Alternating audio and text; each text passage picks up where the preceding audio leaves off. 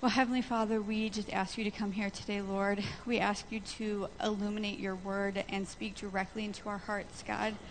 We just ask that any barrier that prevents us from hearing your word from you would be broken down, Lord, and that you would be able to pierce our hearts. And in Jesus' name, we pray.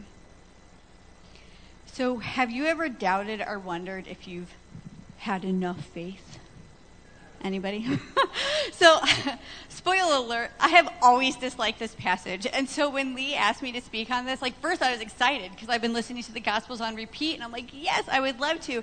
And then he told me that we're, I'm speaking on this. And I was like, uh, are you serious? like, I just, I don't like this because I've heard people and the church body, and I'm sure a lot of you have as well, accusing others of not seeing the miracle that they're looking for, not getting the breakthrough that they need because they don't have enough faith. Have anybody here ever been told that or heard somebody say that?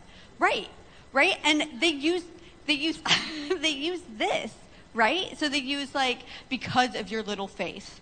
But then Jesus says, past it, all you need is a little faith. And you're just like, what is happening here? I don't understand it. Um, so I don't never say that to anybody.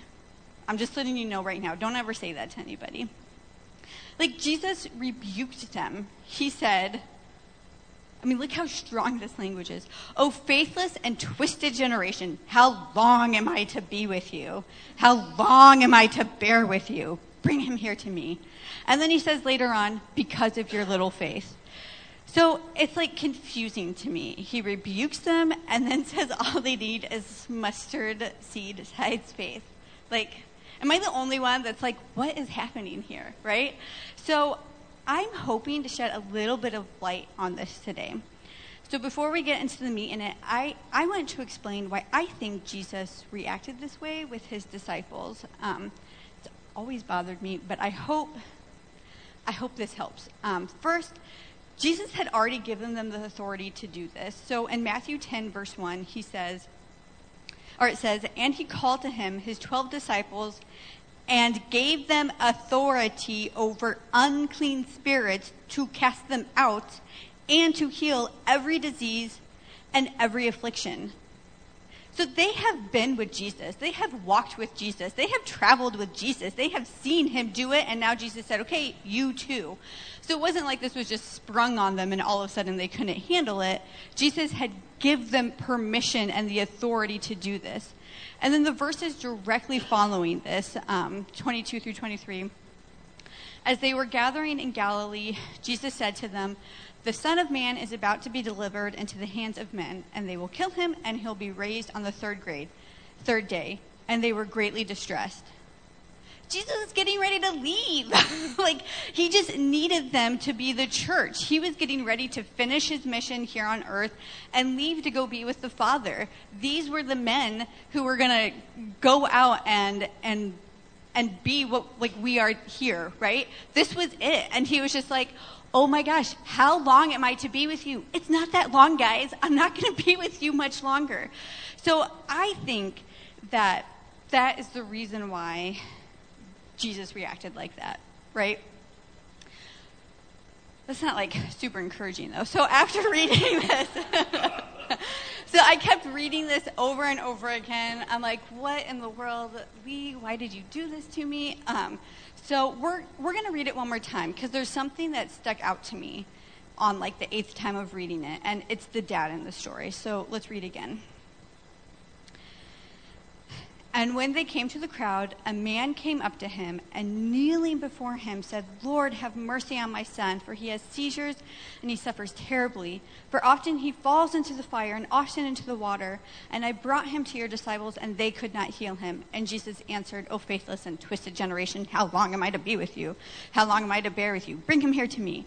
And Jesus rebuked the demon and it came out of him and the boy was healed instantly. Then the disciples came to Jesus privately and said, Why could we not cast it out? And he said to them, Because of your little faith. For truly I say to you, if you have faith like a grain of mustard seed, you will say to this mountain, Move from here to there, and it will move, and nothing will be impossible for you. The dad had mustard seed sized faith. here's the thing about a seed it's never meant to stay a seed, it's meant to be planted and grow. You don't. You don't get apple trees or cucumbers or tomatoes or maple tree by looking at the seed. You don't hold up a seed and you're like, "Look, it's an oak tree." It's not. It's a seed. The seed has to be it has to be planted and grow. The seeds hold the potential. So if you remember one thing, remember this. Our little faith grows with the right gardener. Mustard seeds start as small as two millimeters and they can grow into these 20 foot bushes. I mean, talk about faith growth. And you start like this and you go like this. And there's even smaller seeds out there that grow into also big plants. Our faith will never fall short when we bring it to God. So let's unpack what the Father did step by step. First, this is like so easy, but we miss it. He acknowledged that there was something wrong. And this is easy for us to see, like, that the father did this. I mean, his son was having seizures and being thrown into the fire. Like, you can't, like, sugarcoat that. Oh, sometimes his body just moves and he falls over. Like, you know, you can't really sugarcoat what's going on with that. You know, he came kneeling and desperate, but how often do we excuse what's going on with us? You know, I just had a stressful day. That's why I had two glasses of wine. It was just a stressful day. Not a big deal. I was out with friends, and they really like it when I tell uncolorful jokes. Like, that's just what gets them to laugh. I'm not a nitpicking person, so I'm not really nagging my spouse. Or we lie to ourselves. We say we trust God when our actions say the opposite. We say we trust God with our lives, but then we, we like hoard our free time like a dragon. We're just sitting on all of our free time doing nothing about it, hoarding it, saying that we trust God at the same time.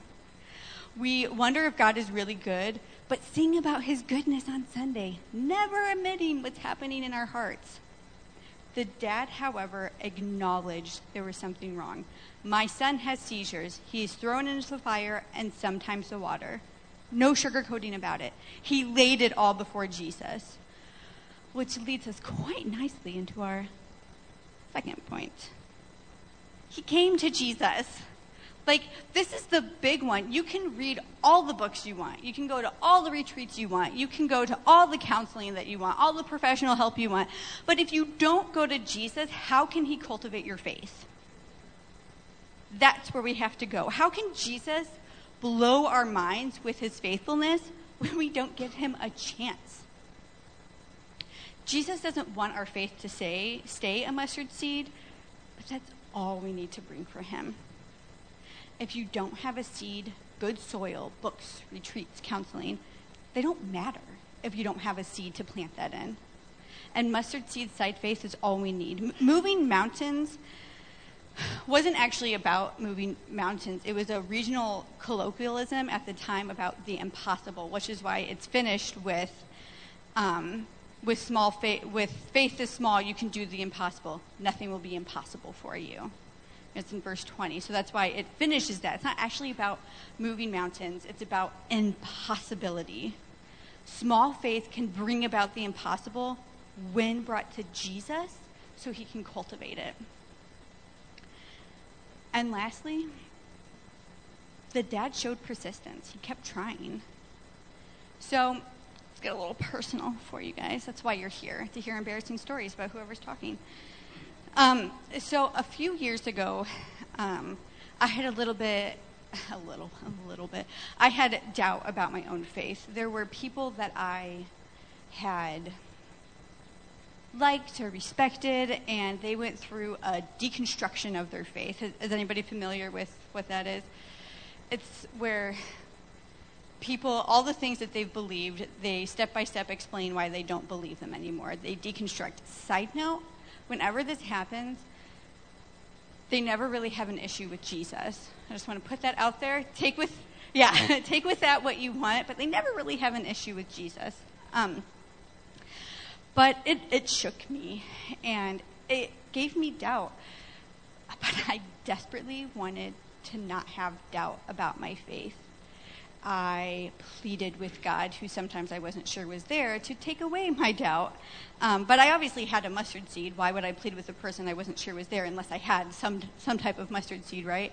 And I begged God, specifically, I wanted an experience that people couldn't talk away and I couldn't talk away, right? I just wanted something that I could hold on to.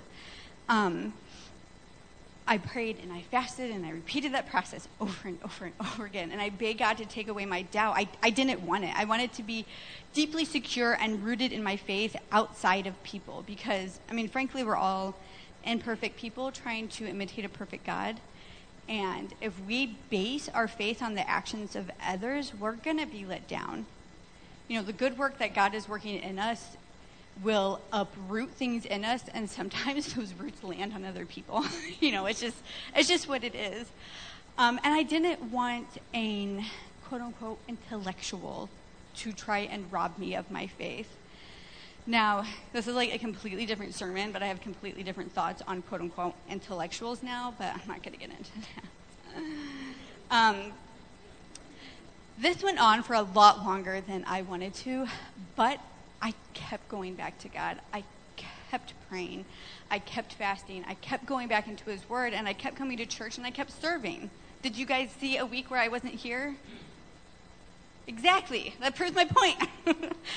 I, I obviously had a mustard seed faith, or I wouldn't have gone to God at all. So the dad went to the disciples, but he didn't give up when they couldn't heal his son. He went to Jesus, desperate. He kneeled before Jesus. So, this past October, almost a year ago now, I just had the sudden realization that my doubts were gone. I hadn't realized that they had left or when. I just realized that they weren't there. It, it wasn't. It wasn't an epiphany. I didn't get that that moment I wanted just through continuing to acknowledge to God what was happening and coming to Jesus and persistence. It was gone. I brought my mustard seed faith to the great gardener, and he cultivated it. He grew it, and it shaded over my doubt. And I couldn't tell you exactly how or when it happened, but I can tell you that I, without knowing, did all of these things. I was super honest with God. I, I kept reading the words of Jesus and, and seeking solitude with him. I kept trying again and again and again and again and again. Does that mean I won't have any doubt in the future? Heck no! I'm sure all of you guys have, all of us have something right now that we're doubting um, when it comes to the faithfulness or the goodness of God. That's just, that's just what it is as we're growing deeper and closer to Him. But the great gardener can cultivate even the smallest of faiths. And the dad did that. He admitted what was happening. He went to Jesus and he kept trying our faith grows when we go to the gardener. So I am going to pray and have the worship team come back up. Um, if anybody is seeking prayer, come talk to me. I'll be back there where those pictures are. See over there where I'm standing every week. I don't stand there just to be like fun. That's where the prayer team is, just in case any of you were ever wondering. So um, I am going to pray and we'll go. Heavenly Father, thank you so much for everything that you are and everything that you've done and everything that you're doing and everything that you're going to do. You are amazing, Lord, and we are incredibly thankful that you look on us past pity and you look on us with love. Thank you so much, Heavenly Father, for being our Heavenly Father. And in Jesus' name we pray.